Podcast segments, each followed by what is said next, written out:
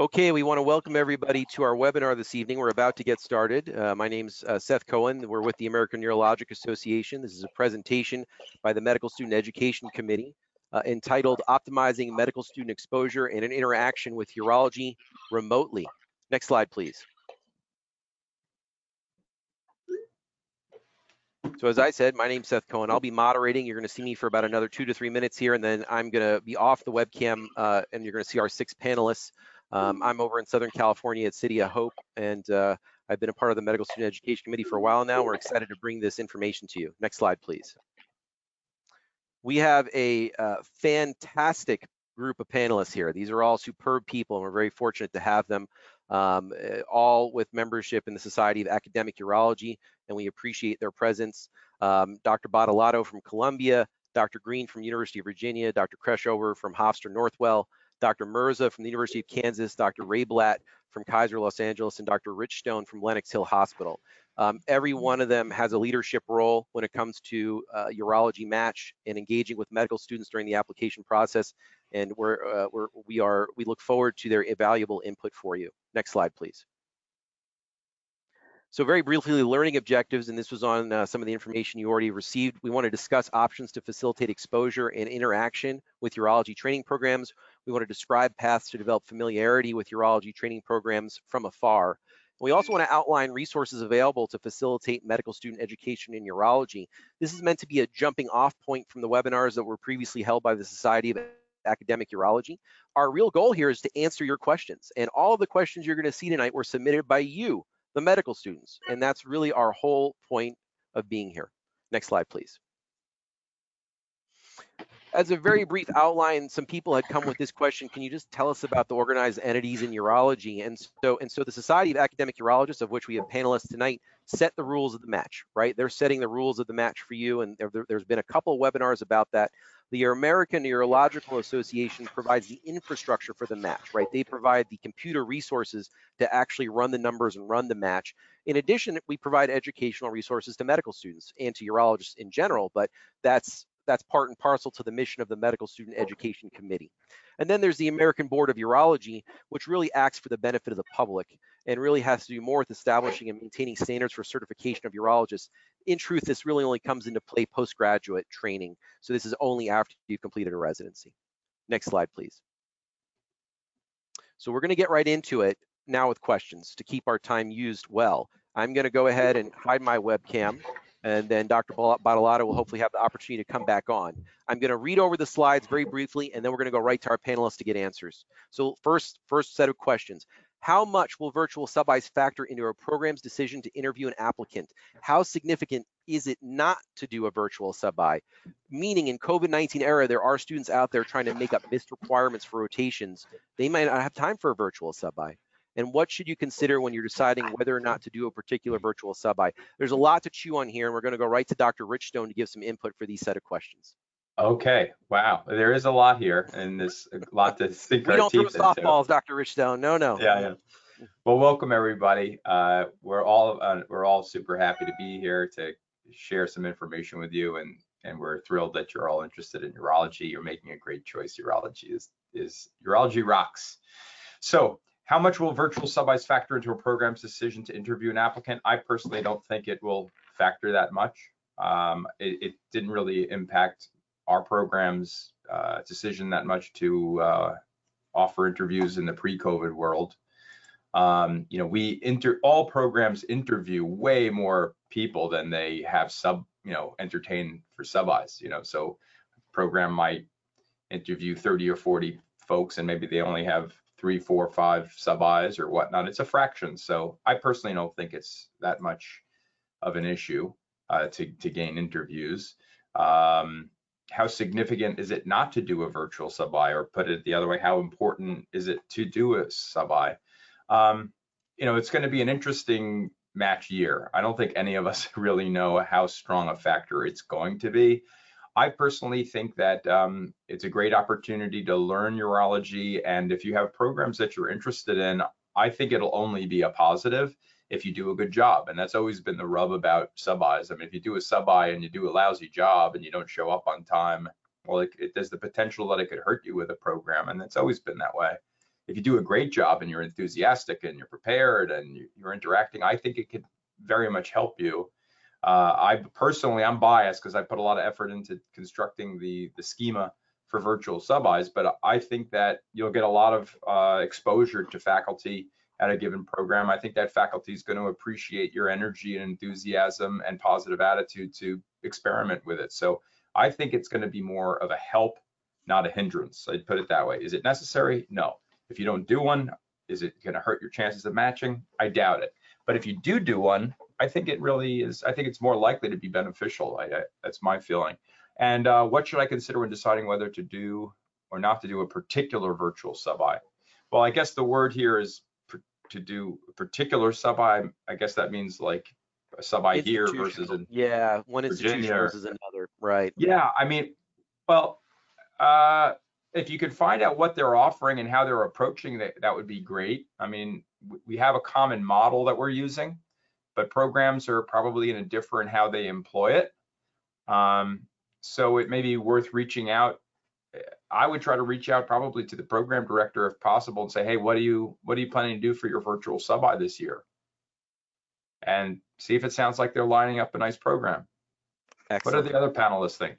Yeah, let's jump to Dr. Badalato. What, what would you take from this? Uh, what, how would you answer some of these questions here, Dr. Badalato, for the for the webinar attendees?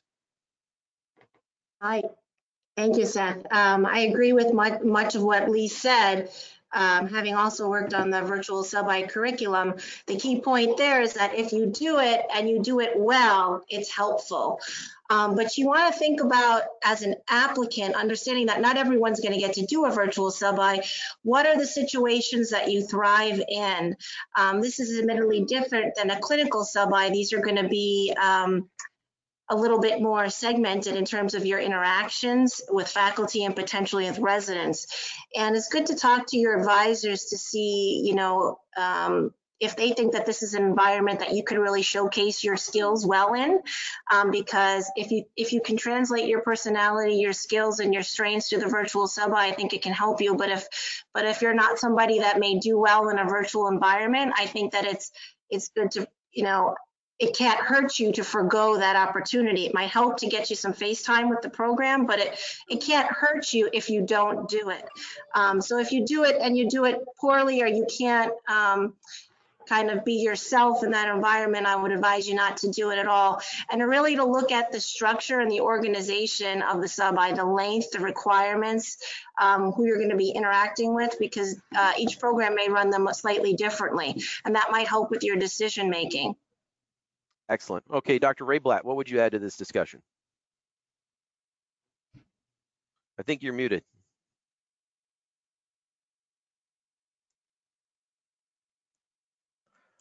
We lost you, Dr. Reyblat. Oh, you're back. there you are.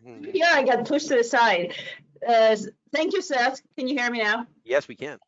So um, I have, uh, I really appreciate everything Lee and his group what they did in forming a, a virtual sub-I and building the infrastructure for it so it allows people who are really interested in this form of uh, learning additional information about urology to use it. Uh, on the other hand, I feel that number of virtual sub-Is that are currently available, even if each sub-I can take a number of patient, a number of students and rotate through, does not allow everyone who wishes to do a virtual sub-I to do so. So uh, specifically for my program and several of the programs I talk to, I think it will not, or I'm, I'm certain it will not hurt you not to do one. We we here locally will not uh, consider virtual not doing a sub-I as a negative or a, anything to go against you during the application process. So um, if that's something that interests you and a particular program really is appealing to you and you want to get to know uh, folks closer, I think it's a good way to do so. If it's uh, something that really breaks into where your education is, and I would implore people to really focus on exploring on their education as a fourth year students because you're going to be a urologist for the rest of your life. And this is your time to learn cardiology, dermatology, MICU, uh, colorectal, vascular, all these fields that we interact with, and you are paying for your medical education. So I would focus on exploring uh, and broadening my medical education at this point. you know, I think it's a really important set of questions here, so we're going to stay on it. Let's go to Dr. Green. Dr. Green, anything else you would add to this discussion? No, I think I agree with everyone. It, this may be a way for an applicant to demonstrate interest to a particular program, which I know is a, a question that a lot of people have this year is how do, how do I catch a program's attention? So if a program offers a virtual sub-I, this might be a way to do it, but I would echo everyone else's statement. If you're gonna do it, do it well. Great. Okay, let's go to the next slide. And give it 100%. Excellent, excellent. Actually, you're prescient because if we jump to the next slide, let's see that question. We're, we're, we're waiting for the computer to, to link up. There we go. Okay. So um, There you go. no in-person sub-Is. What are program directors and programs looking for app for in applications that will make students stand out? How does an applicant become visible? What are examples or criteria most programs are considering significantly in decisions this novel year? So Dr. Green will come back to you, seeing this question. What what is something a student could do to, to stand out and become visible with no in-person sub-I? And you're asking me again. I am. Okay. Um, so I think number one, virtual sub-Is, that's certainly a way to stand out. Um, and I think communication, you know, if you, I hate to say this, but in my opinion, if a student is interested in my program and they sent me an email letting me know that, I would appreciate that. It's not a violation of the match rules before anything happens. And I think it does help to distinguish you or just to try to find out a little bit more about the program. You can reach out to residents or um, other people. So that's a good way to stand out, become visible. And examples of criteria most programs are considering significantly in decisions. You know, I, I think this is this is going to be it's going to be program to program. You know, some programs are going to have specific criteria in terms of publications, where you're from, uh, what your scores are. Other programs don't necessarily have cutoffs or criteria like that. So I think that's going to be very different. One thing I've heard from a lot of different programs, though, is um, we want to know who is genuinely interested in our program versus people who are just mass applying. And I know there's a lot of fear about people just applying to an extraordinary number of programs they're not genuinely interested in. So any way to really show you are really interested in a particular program will get you visible and will factor in your favor. Great, thanks very much. Dr. Mirza, as a program director at, at your medical center, what would you add to this this set of questions here as far as answers go? How, how, what, what are you going to be looking for this year that may stand, make, make students stand out or make them visible? Or, you know, it really is unique about this year with no in-person sub-Is. Yeah, thank you, Seth. I would uh, echo most of what Dr. Green has already said. I think the way you make yourself visible is doing a virtual sub-I, attending town hall uh, meetings that are happening for various medical for various programs because we're registering those. We're seeing who's there, who's asking questions, who's interested. I think an email uh, from you to our program saying, "Hey, I'm interested for X, Y, Z reason." Um, you know, you can. It's very easy to tell when you cut and paste an email uh, versus one that you write genuinely because you're interested for a, a specific reason into the program. Um, I think those things are helpful. It's also a time to tap relationships from your mentors. Um, so if you know Dr. Green and you want to rotate uh, or match at um, uh, KU, well, then you say, hey, Dr. Green, will you call Dr. Mirza and tell him I'm interested? Um, and we all know each other really well, all the program directors and chairs. Um, it's a small network of urologists. We meet at uh, various uh, conferences. We're on these uh, panels together. So I think it's a good time to uh, have relationships um, that your mentors have established uh, to be put into play. As far as criteria go, it's no different this year than it's been any other year. As Dr. Richstone said, we interview plenty of applicants who do not do sub-Is with us. So in-person sub-I doesn't preclude an interview. Um, so those criteria remain the same. That's your academic performance, your research interest in publications, um, your extracurricular activities, your letters of recommendations. All those things are still going to be there on your application that help you stand out. Your personal statement, your dean's letter. So those criteria are the same. The in-person sub-I has been taken away, but we interview about 40 applicants every year who have not done any sub-Is with us. So we're not really looking until we actually look at their letters to see where they potentially may have rotated. In fact, we can't even ask you where you did your sub-I. That's a violation of the match rules. We can tell because you have a letter from somewhere, so we can put two and two together. But that's never been a criteria. So I think the criteria are pretty much the same as they have been in the past. Excellent input. Thank you. Dr. Kreshover, anything to add to, to this discussion here? I I completely agree with what um, everyone has said previously. The only thing I potentially would add is that the uniqueness of this year is that we will be forced to look at the applications a little bit differently uh, with less reliance on letters than we had in the past. And I think it's a big opportunity for students to take more time or put potentially more interest in thought into the personal statement. Um, that's probably the area where you have a chance a little bit to stand out. You know, most people will write about, everyone knows that urology is broad and interesting and we have lots of big cases, small cases, and that makes it fun and that made all of us interested in it. But we all know that. And so, you know, using your personal statement this time, I think could be far more important than anything else. Um, because as Dr. Mirza said, everything else is really the same. We're using all the same. It's it's not, despite the fact that it's a crazy year, nothing's really that different in terms of the applications.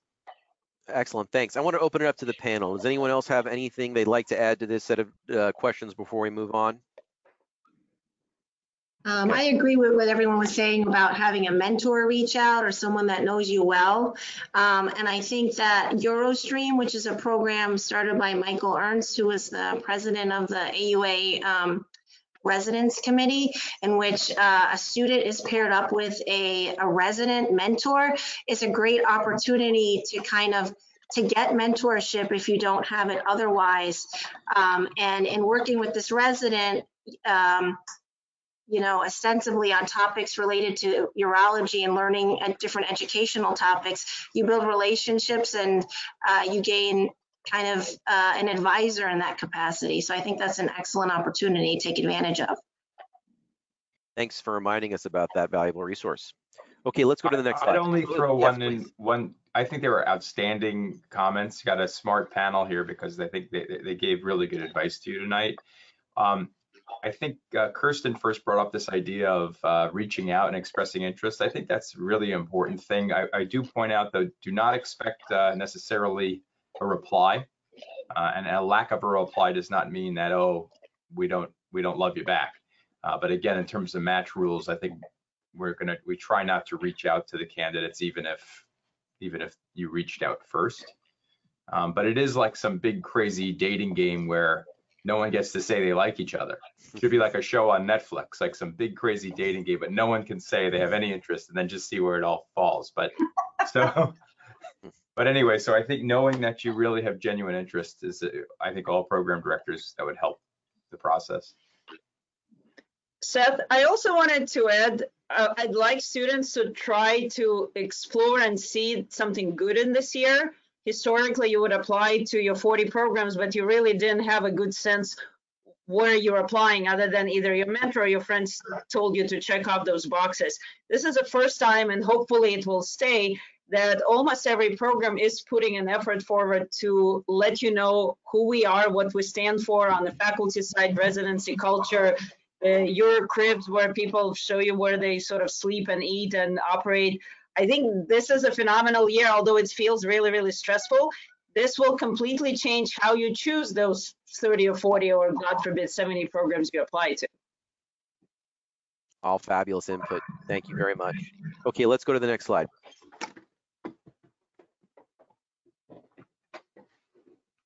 By the way, just as a reminder, you can We're there. submit questions too um, online. So, so don't forget if you have something that we're not answering, don't forget to submit it. It stays in a list, so it doesn't go away and we see it and we'll try to come back to it.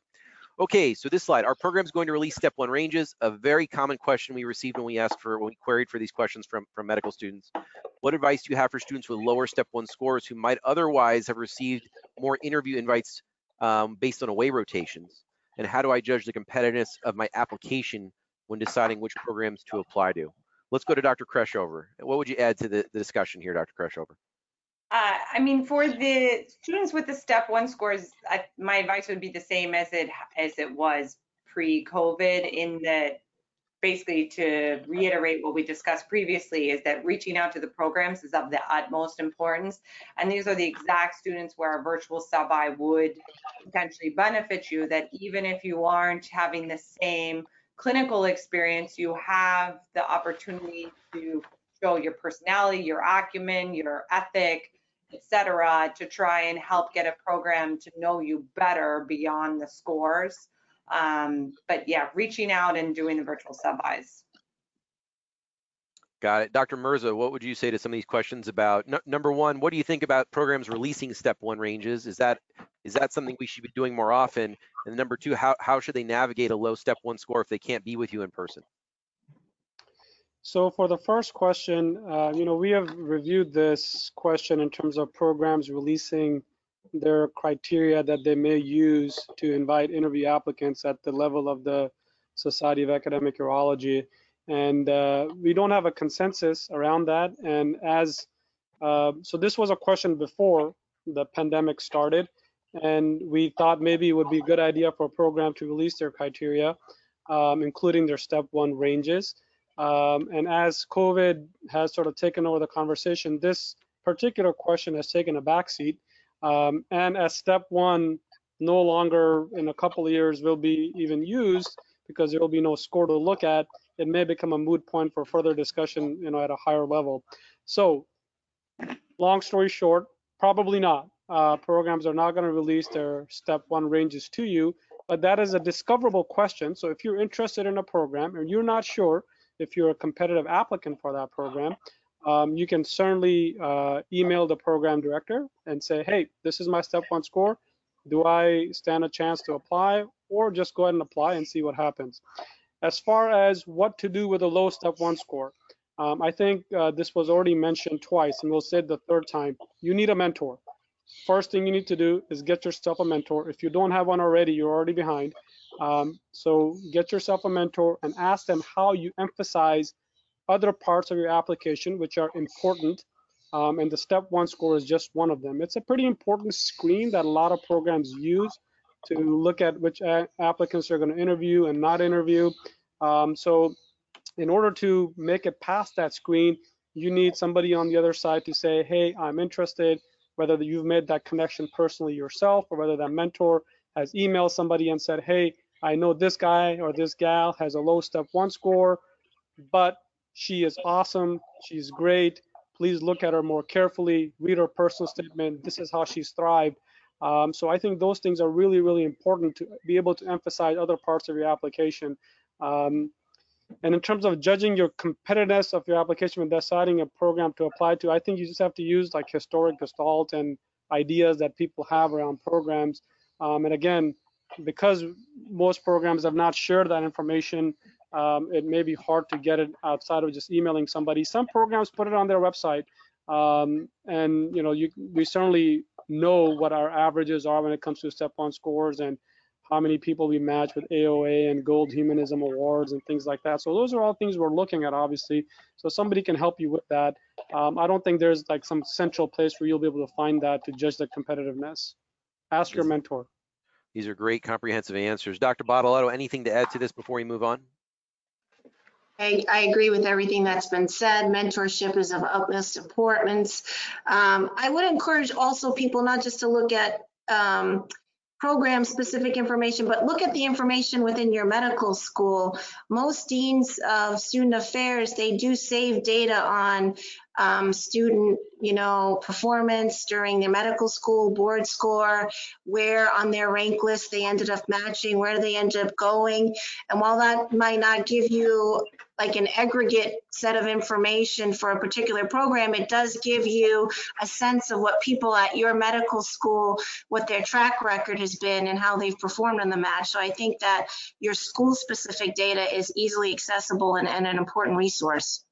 Excellent. Okay, let's move on to the next slide and keep keep keep the information coming. Okay, Dr. Richstone, without in-person sub-Is, how can applicants demonstrate interest in a region of the country they might not they might not have interacted with previously or otherwise? Um, well, again, I think we're seeing a theme here. Uh, uh, but you know, there are a lot of similar answers to a lot of the questions. But there are virtual sub-Is, so that's certainly one opportunity. We talked about reaching out to programs uh, either directly or through your mentors. So those are other avenues for communication.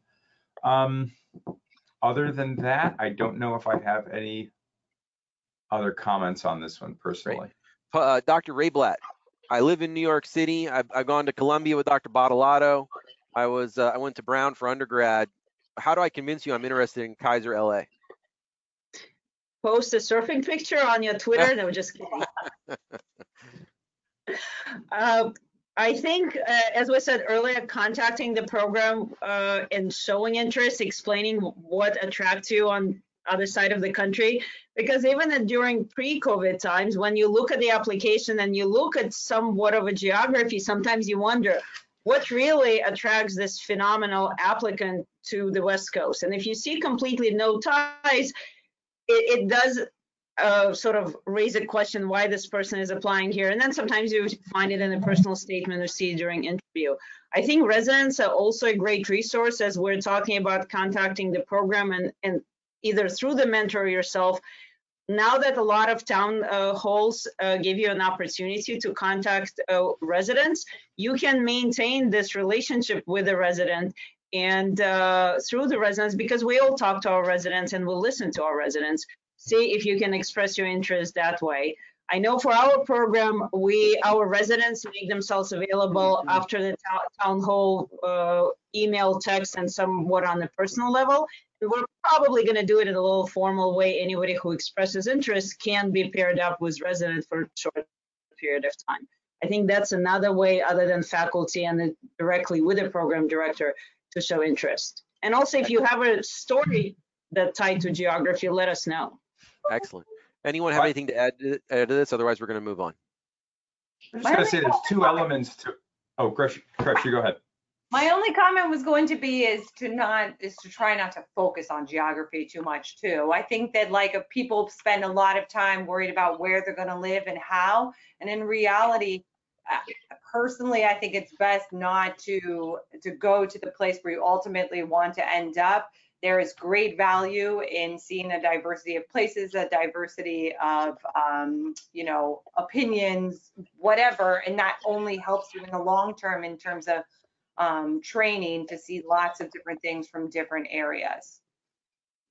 I would sort of argue this a little bit coming from personal experience. My geography was extremely limited for very personal reasons. And to me, it was either this limited geography or no urology, as hard as it is and worked out for me well.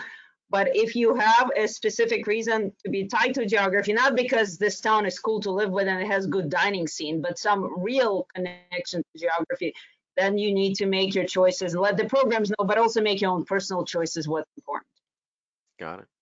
I was just gonna make a, a little brief comment, which is that there's two elements to this. There, there might be, how do you express this interest to, to get an interview? Which is entirely different from once you're interviewing and how do you let people know you're for real and you kind of go the distance? And, and the answer is different for those different things. I would just remind folks, when it comes to the interview part of that, like I've certainly interviewed candidates in Manhattan and the patients from SoCal and great candidate. And then we're kind of in the back room scratching our heads. Is this person really going to come here or not? You know, are they really going to come here or not? And there is that inherent kind of sense. So don't be afraid if you really want to go somewhere when you're at an interview, don't be afraid to express your feelings. Like, you know, you're at the interview, I, I really like this program. I, I really want to be here. I'm not here just to scope it out, etc. And people will hear you. So don't be afraid to express yourself uh, when you're on an interview and make your desires known. Excellent. Okay, I think we're going to move on to the next question. Okay, is asking for a letter of recommendation from a virtual mentor not wise? Dr. Green, what do you think? Is it is it reasonable to get a letter from a virtual mentor or, or perhaps lean away from that? I think whether you're asking for a letter of recommendation from a virtual mentor or an in-person mentor, the key here is making sure it's someone who knows you well and is going to write a strong letter. So if you have somebody who's virtual or in person and they know you and they can write you a great strong letter, then definitely ask for it. You don't want to ask for a letter from someone who doesn't know you well or is going to write you a wishy-washy letter. So that's my basic advice for anything. Excellent. Dr. Badalato, anything to add to that? I, I agree. I think that as long as the letter, if the letter is strong, then it will help your application. I think that it might be wise to have a combination between, you know, in-person and virtual letters, if that's what, if you're go- going the path of getting a virtual letter. Um, and I think that, um, for the virtual letter, the letter writer will be, you know, very specific about what, you know, the strengths that they're assessing. All, many of these are, you know, what translates from an in-person sub-I does, does carry through with virtual sub-I, such as clinical knowledge, preparedness, um, productivity, um, and engagement in the operating room. So these are things that, that can be assessed either in person or virtually and that somebody can make strong comments on. But you should gauge the strength of your connection rather than the modality of the connection. Um, and again, consider diversity in who you're asking. So definitely the people that know you from your home institution will talk to you at your in-person performance, but um, the virtual sub-I can augment some of those observations. Great. I also good. want to add, I think this year we know that letters are more difficult to come around. And if in the past letters not from urologists would be almost not considered sort of a- a- as heavily as letters from urologists, this year we will be very careful and considerate of letters that come from people who know you well, even if they're not from the urology community. Interesting point. Uh, But uh, going back to the point about geographic variation and showing interest outside of your geographic range, if you, for instance, if you're, you're mostly Northeast based, but you did a virtual sub-I in, on the West Coast, that, that might be a helpful letter to include um, because it will demonstrate geographic interest. And it's important to note that only two letters are required this year, although you can have a maximum of four. Very good. Anything, anyone else have anything to add? Otherwise, we'll move on. Okay, next slide. Some programs have emphasized including step two scores in their application, with step two dates being canceled and rescheduled at varying times. Will programs move away from the use of step two altogether? Dr. Mirza, what do you think of step two in this application cycle? Yeah, I think uh, we can only evaluate um, what is available to us. Uh, so if you don't have a step two score and you weren't able to take step two uh, for the reasons uh, that are obvious, then that's okay. It's not going to get looked at. And because it's missing, we're not going to be thinking why you didn't take one and you should have taken it before the pandemic started. Um, those are not going to be questions. So I think if you have step two score because whatever the scheduling situation for you was and you took the exam, great. If you don't have one, it's not hurting you to not have one. Very good. Dr. Kreshover, anything to add about step two in this application process? I was gonna say, back to, I agree with Dr. Mirza, same thing. I can't imagine that people are gonna pay too much attention to it. But back to my first question about the uh, step one score, if you do have an, a lower step one score, then trying to get one of those step two dates to be able to include that in your application and show that the step, the prior step one score doesn't define you, I think would be of value. Very good. Dr. Reyblat, anything to add about step two and how you uh, evaluate candidates? I think if you have a step two, include it. If you don't, you can't include something you don't have. Um, as, as everyone said, if you have it and it's good, it, it helps you. If it's not there, it's not there. I I have a I have a rising senior who's applying to colleges now, and we're kind of facing this whole SAT situation in a similar process and sitting at town halls. And I'm on your side, guys, experiencing this on the other side. So it's um, you have what you have. Great. All right, let's move on to the next question. Debates have existed around the number of in-person sub-Is medical students without home urology programs can perform. Previous answers had indicated they could do more than one. Are these medical students, and some have called them orphan medical students, if you will, however you like to term it, allowed to do multiple away rotations? Does that introduce inequity in favor of these students? Please clarify. We're going to go to Dr. Greene with this question. Okay. So I know there's been a lot of anxiety about this and a lot of questions about this. So I'm going to try to clarify this as best as I can. If you have a home urology program, so not the people in this question, but if you have a home urology program, You are allowed to do as many sub-Is at home as you want. There's no limit. You can do one, you have to do one, you can do more than one. So there's no limit to how many home urology sub-Is you can do. And there's also no limit to how many virtual sub-Is you can do. And that's if you have a urology program at your institution. If you're a student who does not have a urology program, and some people say orphan students, but now I'm speaking about them, you are allowed to do as many away rotations as you want. Keeping in mind, it's very, very difficult to schedule these away rotations. You have to schedule one that's required, just like home people with a home urology program have to do one. So theoretically, are medical students without a home urology program allowed to do multiple away rotations? Yes, just like people who have a home program are allowed to do multiple home rotations. Um, people without a home program, these orphan students are also allowed to do multiple away rotations. I will just say one clarifying point. If you have a home program, that means you have mentorship at your fingertips. You have the ability to do research with these people. You can stop by, you can go to grand rounds, you can interact with, with residents. So you have a lot of advantages to having a home urology program that people without one, they don't have. And so in many years, not this year obviously, but in prior years, students with a home urology program would do one or two away sub-Is. Students who did not have a home urology program at all would do like three or four. So just to sort of help people understand what it's like, whether you have a home program or you don't have a home program. So that's going to inform my answer to the last question. Is it unfair? Is, is there inequity in favor of students without a home urology program? I don't think so because they don't have the mentors that we just spent a lot of questions saying that you have to have. Um, these students are going to have to travel to find a place that's going to allow them to do a rotation. Their schools are going to have to allow them to do that as well. And this is difficult. Um, they're not going to have one-on-one mentorship. And so a lot of people could consider that if you don't have a home urology program, you have a slight disadvantage to start off with.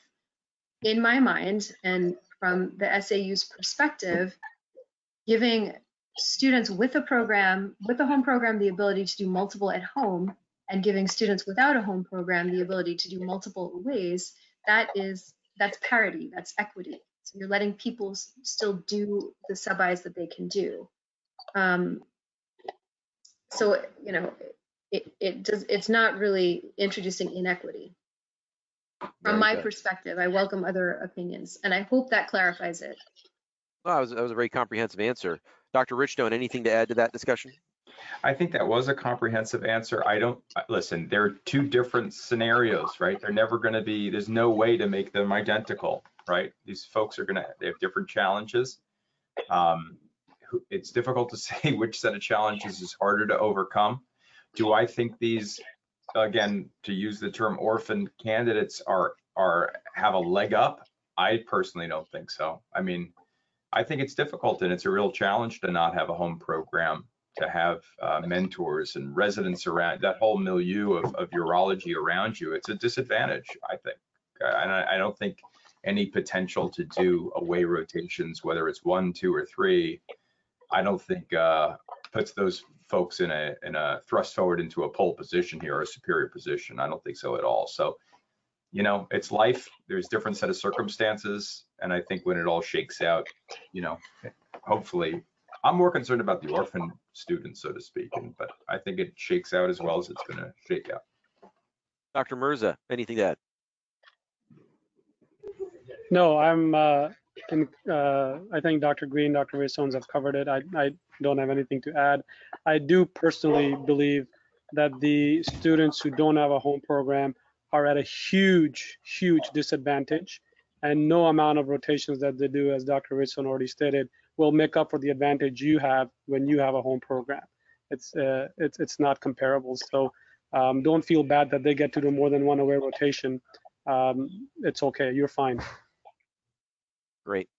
And, you know, obviously this, this was an interesting question that came up a couple times. So I want to open it up for any of the others, Dr. Kreshover, Badalato, Reyblat, anything to add to this? Otherwise, we've gotten some really great comprehensive answers. We'll move on. Okay. Why don't we get the next slide? So this um, this is a very specific question that should be a quick answer, I think. And so so for students without a home urology program, do they have to rotate at quote unquote the closest accredited program by mileage or just in the region? And I think we kind of got this answer already, but I'll go back to Dr. Greene. Anything to clarify on this at all? Yeah, so to clarify, it's just in the region. Um, it's, I, I know our, our statement by the SAUs caused a lot of people some anxiety about this as well. We're going to modify it. So it is not the closest program by mileage. It is in the region. You should take into account your um, mentor's advice on this. If they are recommending you go to one versus another, that is sufficient. You know, the whole the whole point behind trying to get people not to do away sub-Is, traveling on a plane, going to other cities, uh, spreading COVID, getting sick, being far from home if you do get sick. So we want, we just wanted people to be able to travel by car in a region, but obviously take into account your mentor's advice, your school's advice. Um, no one's going to be measuring mileage. We want you to do what's the best for you and for your education. Great. I think I think we'll move on. I think we got the answer to that. Yeah, and remember that many institutions are not allowing outside sub-Is too, so that's going to restrict and limit a lot of orphan students and finding places where they can rotate. Dr. Reyblat, once again, you're a mind reader because our next question is asking, is there a deadline for programs to decide on offering virtual sub-Is? And have you heard of programs offering extended sub-Is at home institutions up to eight weeks? Is this reasonable? And so mm, that goes back to your point. Well, maybe you can't even host a virtual sub-I at your institution. Is there, are you aware of any deadlines or what is, what have you learned through your institution as far as instituting a virtual sub-I? For my, my institution does not have any deadlines or restrictions. We as a program, we got together with the faculty and my program director. We decided not to offer a virtual sub-I, but offer interested students other way to participate in our grand rounds, in our indication conference, and uh, connection with residents.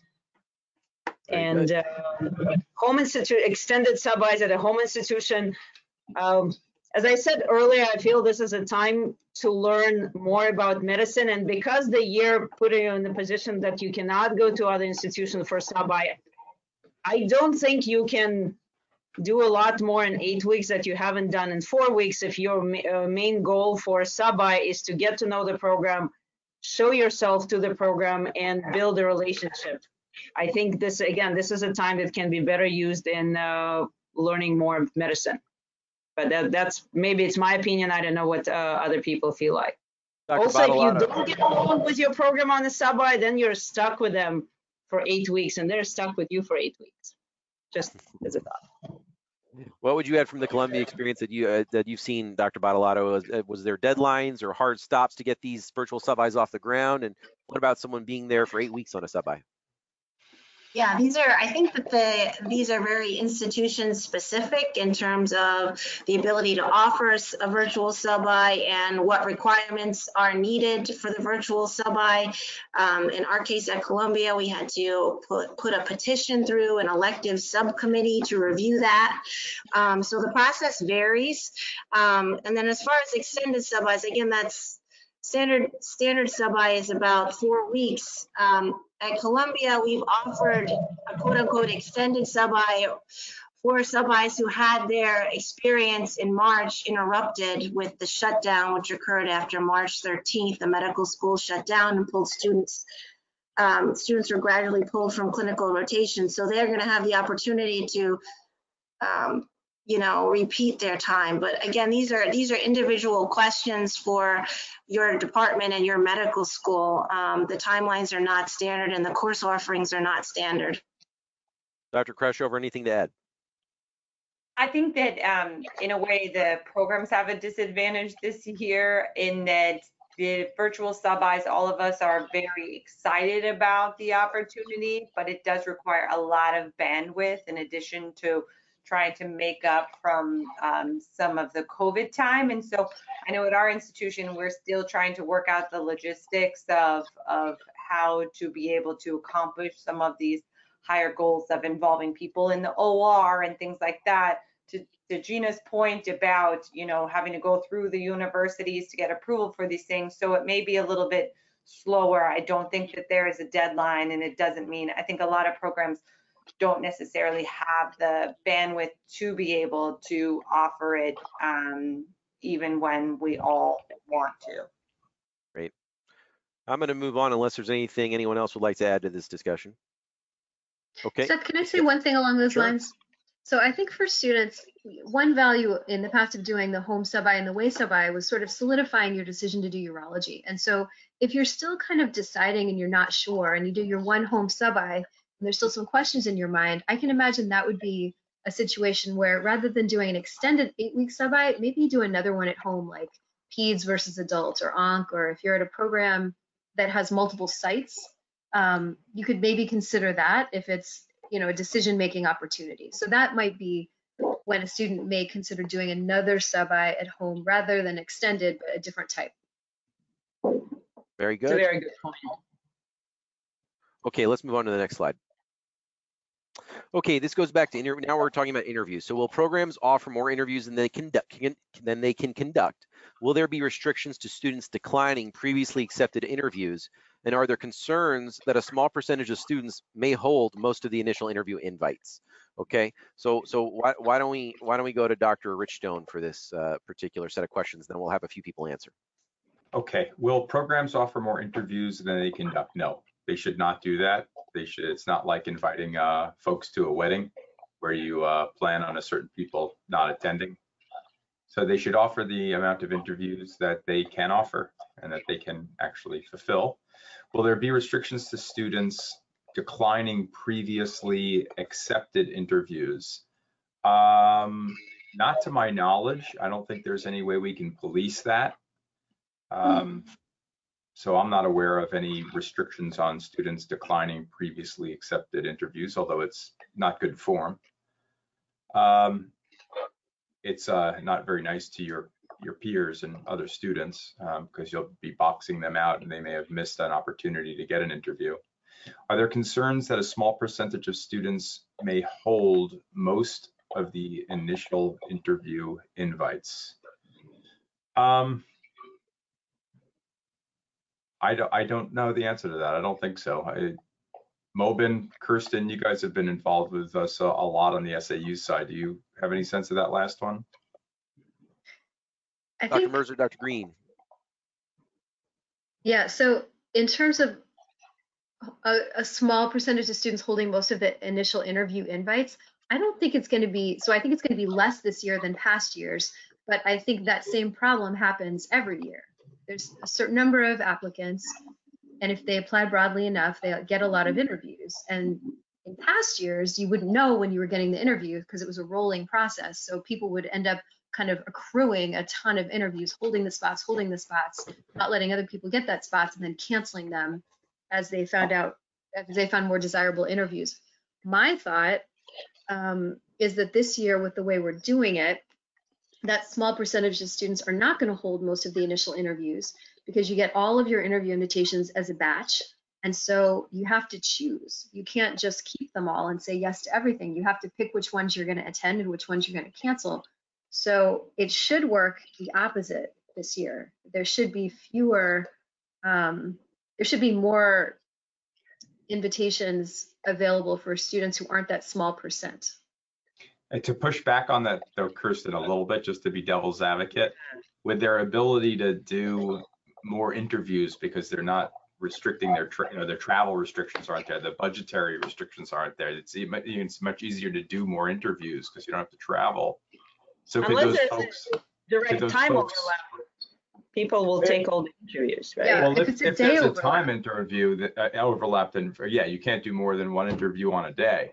So Yeah. there'll be certain inherent limitations. But I'm, Right. you know, but these are our challenges, and just like you said, Dr. Greene, they've always been challenges, and they will continue to be. It's hard to say if they'll be worse this year or not. Yeah.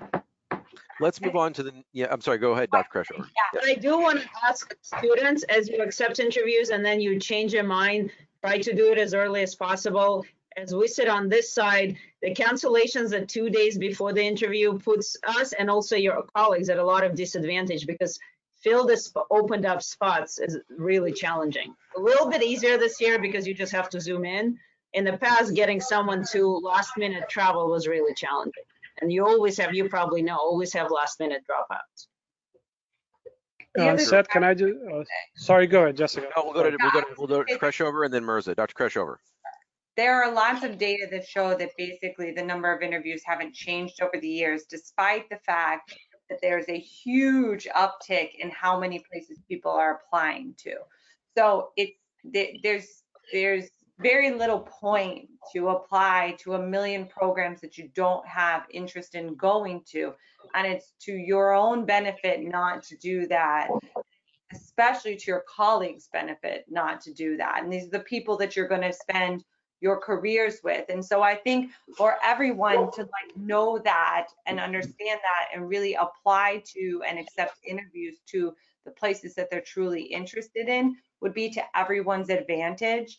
Because programs the best thing we could do for applicants is to take every applicant at face value that they want to come so that we look at their application in its entirety and you know give it great thought as opposed to everyone applying everywhere where then you become more reliant on trying to sift through and find menial ways to to distinguish between students so it's to everyone's advantage just apply and just interview to the places they're interested in Dr. Mirza.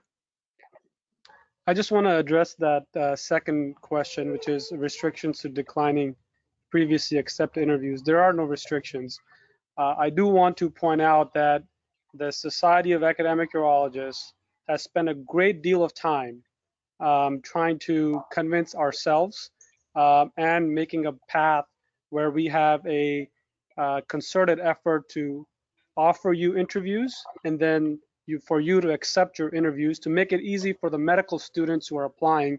So you're not getting out of your shower checking your phone taking a bite of your food and then checking your phone again to see if you got an interview offer so the point is if you get an interview offer on that first round when everybody's offering you interviews and then you accept an interview having a whole weekend to think about it and then two days later you decline that interview that's problematic uh, I think that would look very poorly upon you. It's more than just poor form. Um, in the past, what I have done, if somebody declines an interview or cancels an interview last minute, I email that student's program director to say, your student screwed me. Um, and this year, I think um, it's going to be a bigger issue uh, because if you accepted it after having a good weekend to think about it, and then you decline it later, that's really poor form, and I'm going to send five emails out instead of one. we all want to be citizens Remind me to never, you know, cross your path. We're going to help Dr. Mirza find you on Twitter, and we're going to take care of you. No, no, no, no, it's a very valid point. It's a very valid point. Yeah, Yeah, I think, I think the main point is that urology is a small community. Um, we're a small subspecialty and we all interact with one another. And so what may seem like a small decision may, you know, may have a larger ripple effect as we communicate with one another and, um, you know, go through this novel year and this new, you know, interview cycle. Very good. All right, let's move on to the next slide. So I, so a couple of announcements. We're getting close to 6 slash 9 p.m. No worries. I see no questions from our webinar attendees, and I have many questions to go. So we're, we are good. Um, let's see. How will the waitlist for interviews following the initial invite weekend be handled? Let's go back to Dr. Greene. Um, any clarification for how waitlist for interviews will be handled? Yeah, it's going to be the same way it's been in the past. That's not going to be changed at all. So each program is going to have a waitlisted list of applicants. And so kind of like what Dr. Mirza was just saying, you know, on Monday, we're going to get all of our RSVPs. We're going to know how many spots we have open. And then, you know, if I have five spots left, then I go down one, two, three, four, five on my wait list, offer to them, see if they accept. Very good. It seems fairly straightforward. I And have a question for Dr. Greene. When you, when we release, let's say, the next five applic, uh, invitations, how much time that second wave has to respond to us? That so this year that one that part's not timed. Next year, if people like this kind of synchronized wave, then we'll time next year as well. Um, but it's up to you. It's up to your program. So, but we can on our emails offer you an interview and say, we'd like a response from you in whatever, three days. And Yeah. if you, we don't hear from you, that spot goes to the next person on the wait. I think that's a great way to do it. Or even say, I need a response in 24 hours, or else we'll go to our next applicant. Yeah, just so people can make plans and and we can go on down the list. It's a really good idea. Perfect. Thank you.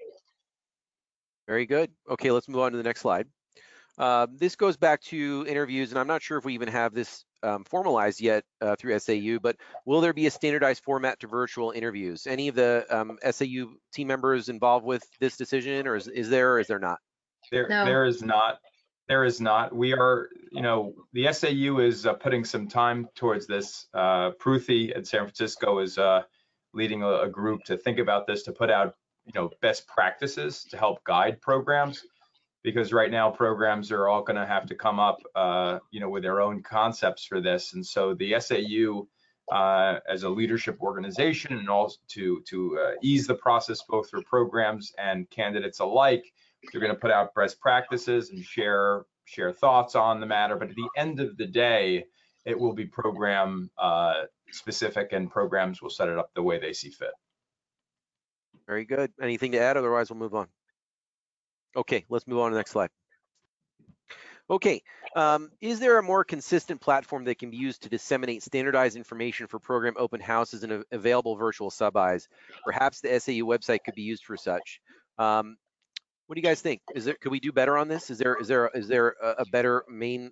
And I will say this, it's amazing, and we're going to touch on this later on briefly towards the end of this. There are some burgeoning social media websites that have taken this task over, and they seem to be doing a very, very good job of it. Um, and we'll mention them. But for now, from the team members here, panelists, do you, is there anything on the horizon regarding formalizing this into a particular website, or not so much? These are on the SAU website.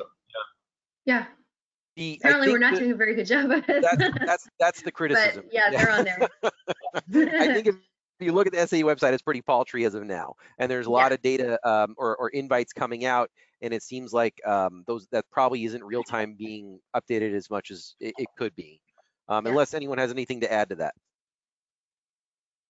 I think um, this year it's really important um, to get on, to, to be, you know, looking at websites, even being on social media. A lot of data has shown that urologists use Twitter as the main form, uh, of, you know, popular form of communication. Um, So a lot of it's on social media.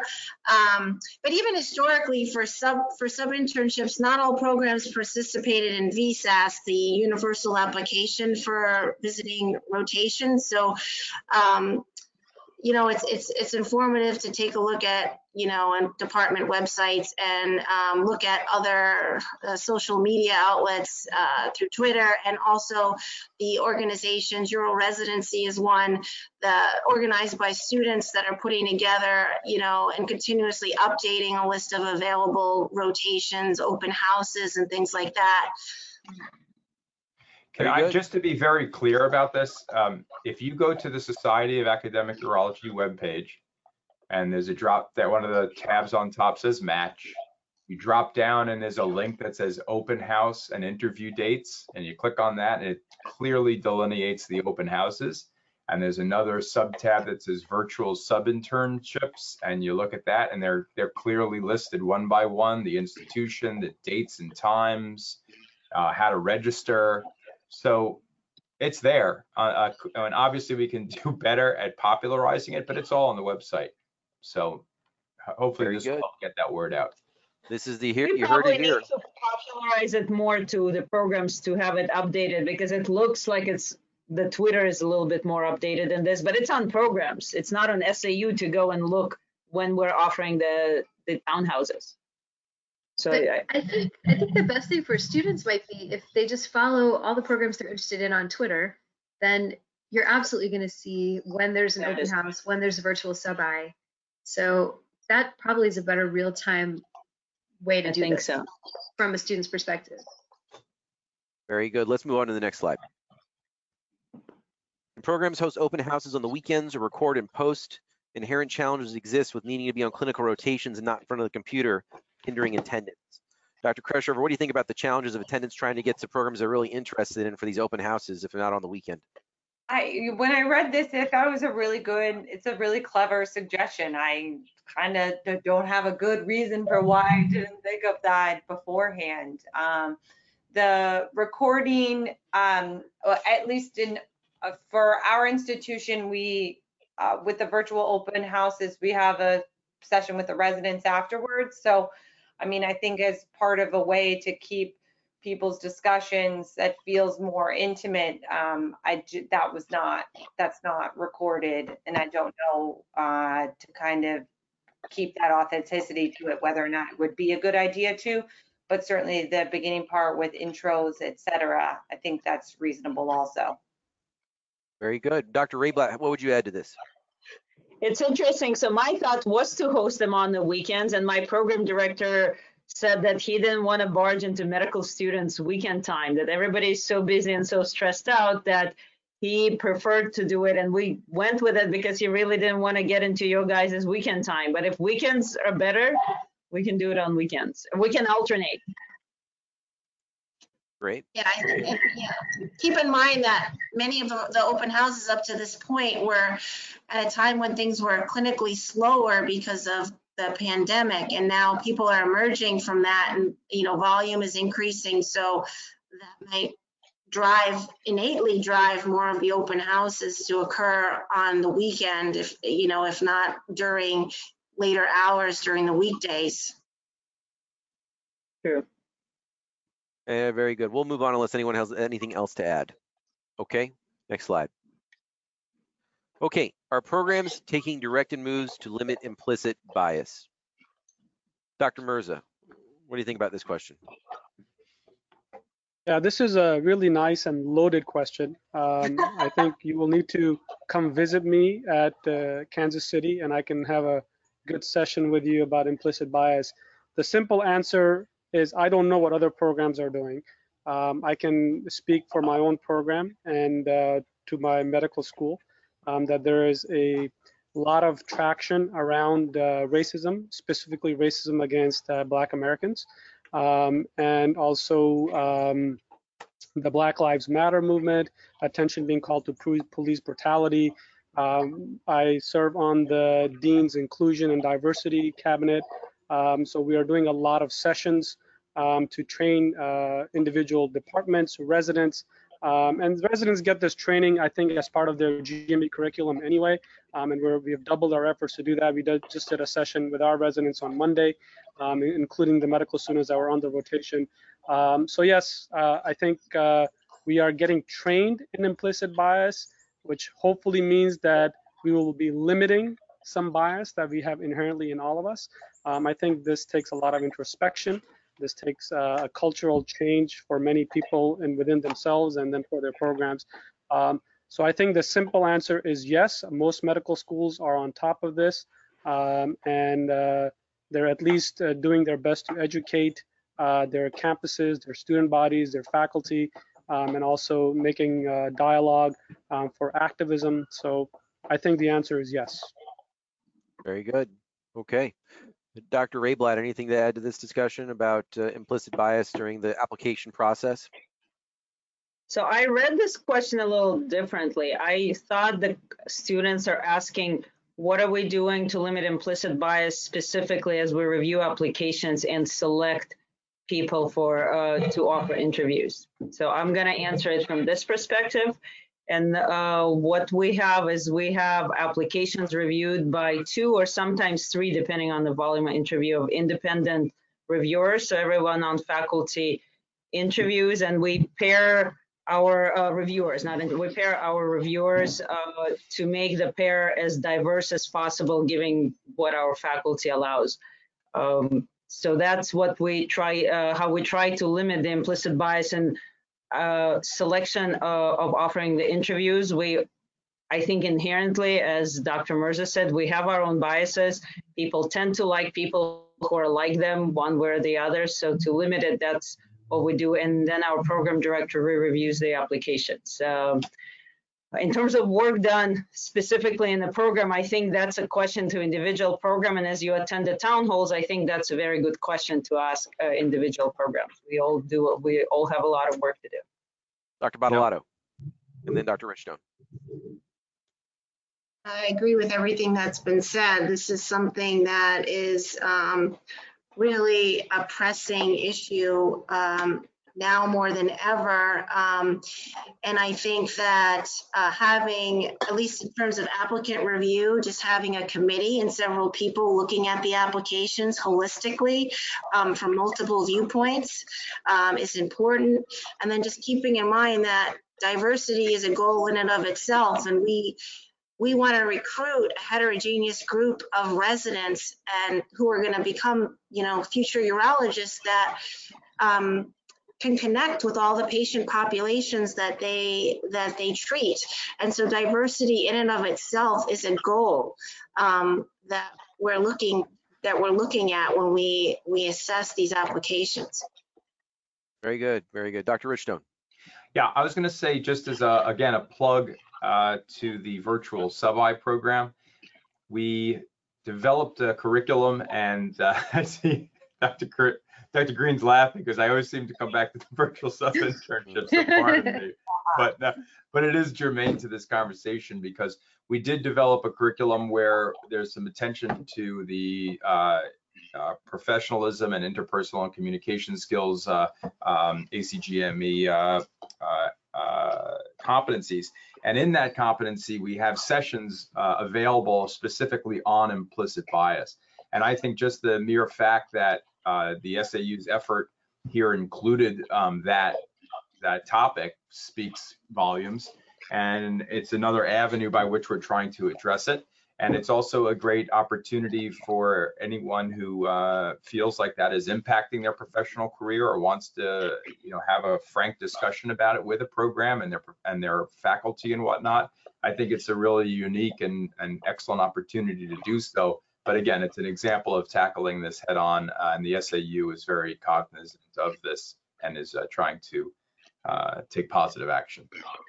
Great. Anything else to add from the panelists? Otherwise, we'll move on. I on. was going to say, I I agree to Dr. Reyblat's point. I think it is a wonderful thing, an opportunity for students to ask about. And I think that, you know, one of the things we made an effort to do in interviews was change from kind of the how you doing, how, you know, where do we connect to now being formalized questions that every every applicant, every interviewee gets. Um, that's also judged by a panel where it's more situational and not just about, you know, personality and what you click with. And so I think that it's important to look for those qualities in the programs as you go through to know that they're making more of an effort to meet um, the interests of all. Very good. Okay, next slide. Okay, this is our last set of prepared questions. I actually now have a lot of questions from the webinar attendees. Go figure. Um, so let, let's answer this and then we'll keep moving. So will international medical international medical graduates be able to participate in virtual sub-Is? Are there any factors unique to this year's match for IMG applicants? How can an IMG be competitive this year? Um, Dr. Greene, any input for this particular set of questions? I think whether or not IMGs are going to be able to participate in virtual sub-Is, I don't see a reason why not, but there will be institutional rules about this, whether um, IMGs are eligible or not. So that might be something that's handled on a school-to-school basis. I think in terms of factors unique to this year, I think it's difficult because in the past, a lot of international medical graduates would come and do away sub-Is to get exposure. And so obviously this year is very challenging in that regard, especially with international travel restrictions if someone is going to school outside of the United States um, versus people who are inside. And then in terms of how can you be competitive, I think it's no different from anything that we've mentioned. If you're able to do a virtual sub-I, do it. If you have mentors, have them reach out. Um, you know, use your connections, email, express interest. This year, expressing interest is going to be a really big deal.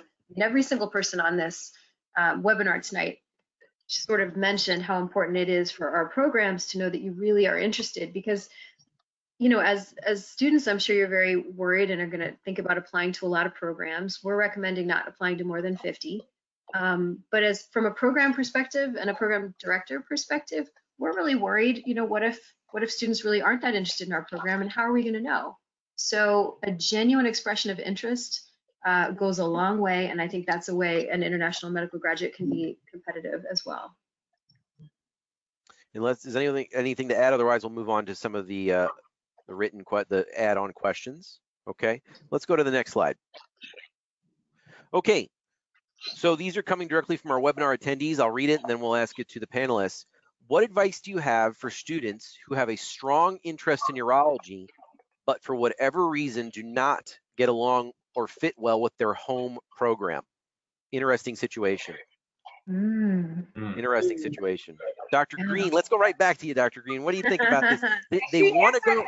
they- You well, should let's- ask yeah, Dr. Richstone. Let's- She has an let- answer for it. Let's get another Dr. answer. from her. Richstone's gonna say do a virtual sub Virtual sub-eye.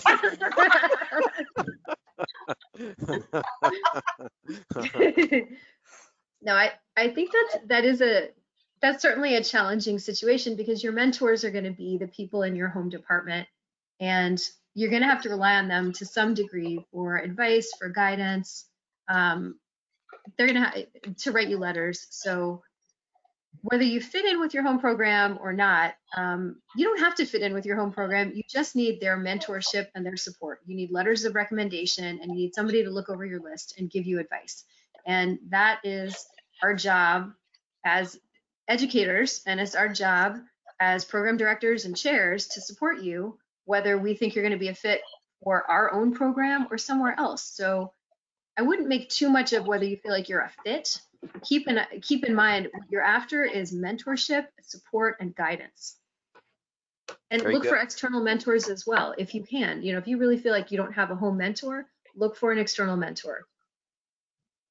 Very good. Yeah, I, I think that, I mean, um, it's not just, so you think about not just your, de- you know, department as a whole, but also think about all the faculty in the department and also ask the question, why don't you mesh with your department or with, with a particular person in a leadership role in the department? Is it a personality issue? Is it, is it something else? Um, and perhaps there's another faculty member that has a different perspective and that you can go to for mentorship and support or that you can work with in a research project and therefore you know gain advice. But i think that you should look closely at all the faculty in the department and there should be you know really try to find somebody that you feel understands you and who's kind of can address the main issue as to why why you feel that you don't mesh well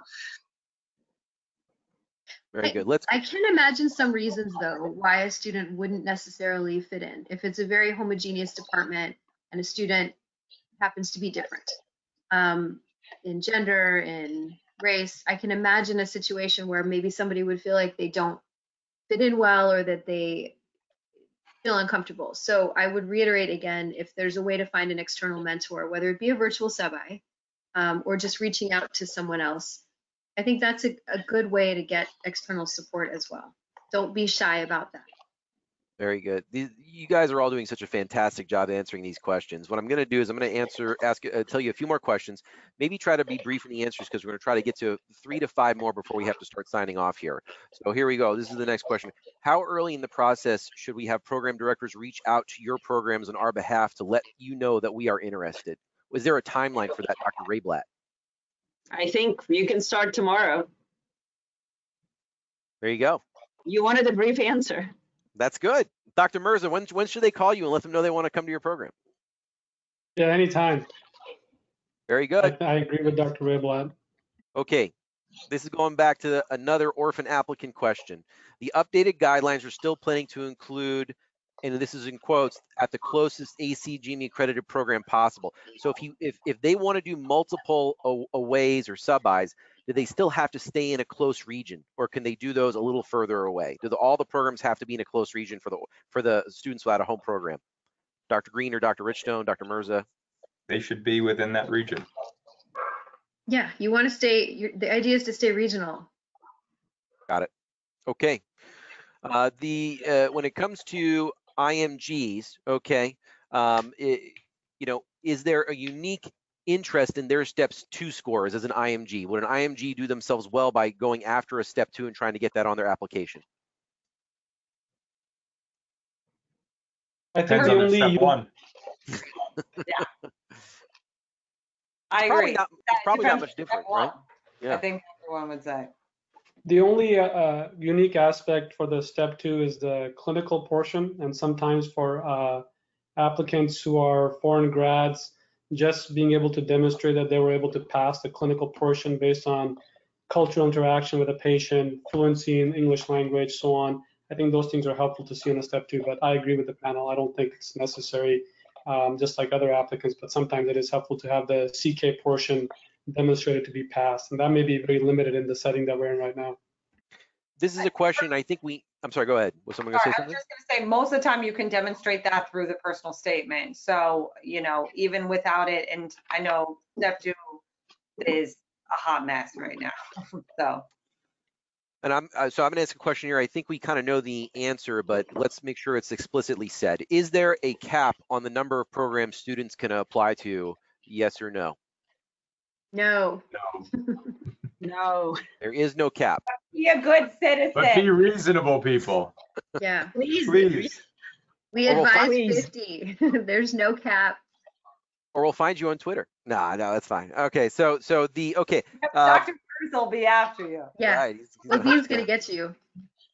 How might students navigate expressing interest without running into the quote unquote ERAS illegality or NRMP police? How do they how do they communicate their interest and communicate with you without going beyond the guidelines of of what they're being told? Stay So remember, the guidelines, the communication guidelines apply after the interview, not before. And Very it's good. a, it's, we're not allowed, the programs are not allowed to communicate with the applicants. Right. The applicants can send me as many emails as they want. I'm not allowed to reply. But you're not gonna violate. Can I the- clarify, Dr. Greene? Are you not allowed to reply after interview or you're not to reply, allowed to reply now? After interview. Okay. I just want to make it clear for us, for our After the audience. interview. After Okay. the interview, before the match, you're not, you, Dr. Reyblat, are not allowed to reply. Yeah, before, you can. That's what the- all students should know is that really that those restrictions apply to us, not you. Correct. Mhm. Okay, the, this is another question. I think I, I know the answer to this, but let's see what you what you all have to say. Will there be any effort to coordinate dates of interviews so that all of the programs in one city are not on the same day? No, Unless it's on sort of their own goodwill. yeah. Very So good. some regions will kind of group interviews, but we are not, uh, the SAU is not organizing that this year.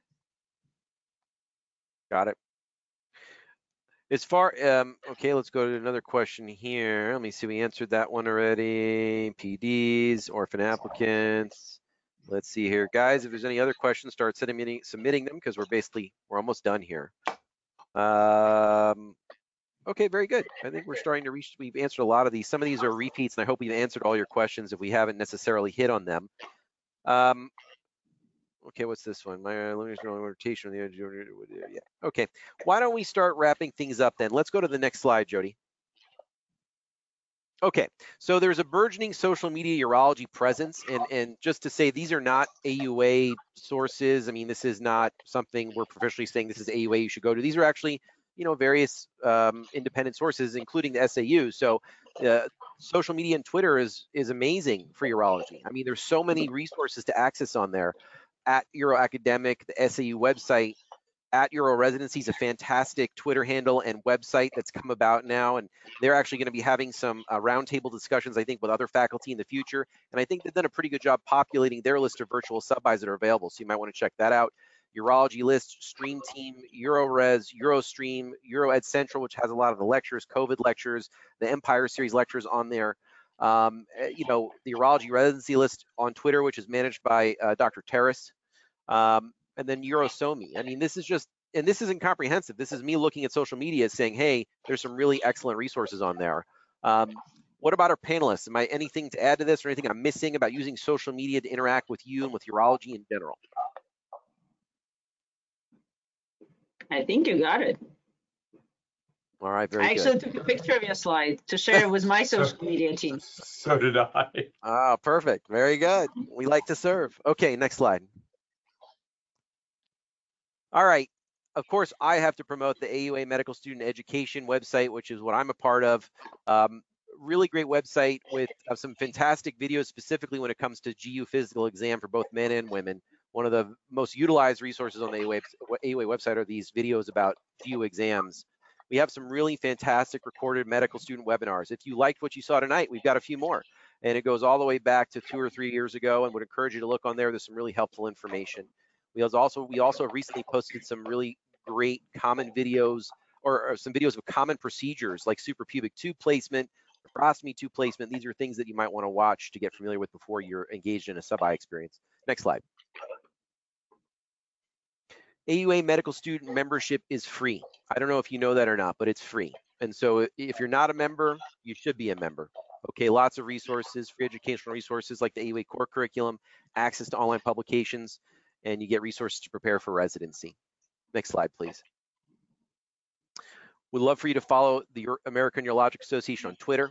There's hashtags commonly used in urology, and I just put a few of those on there, AUA Match, UroMatch, UroRes, Med Student Urology, Med Twitter.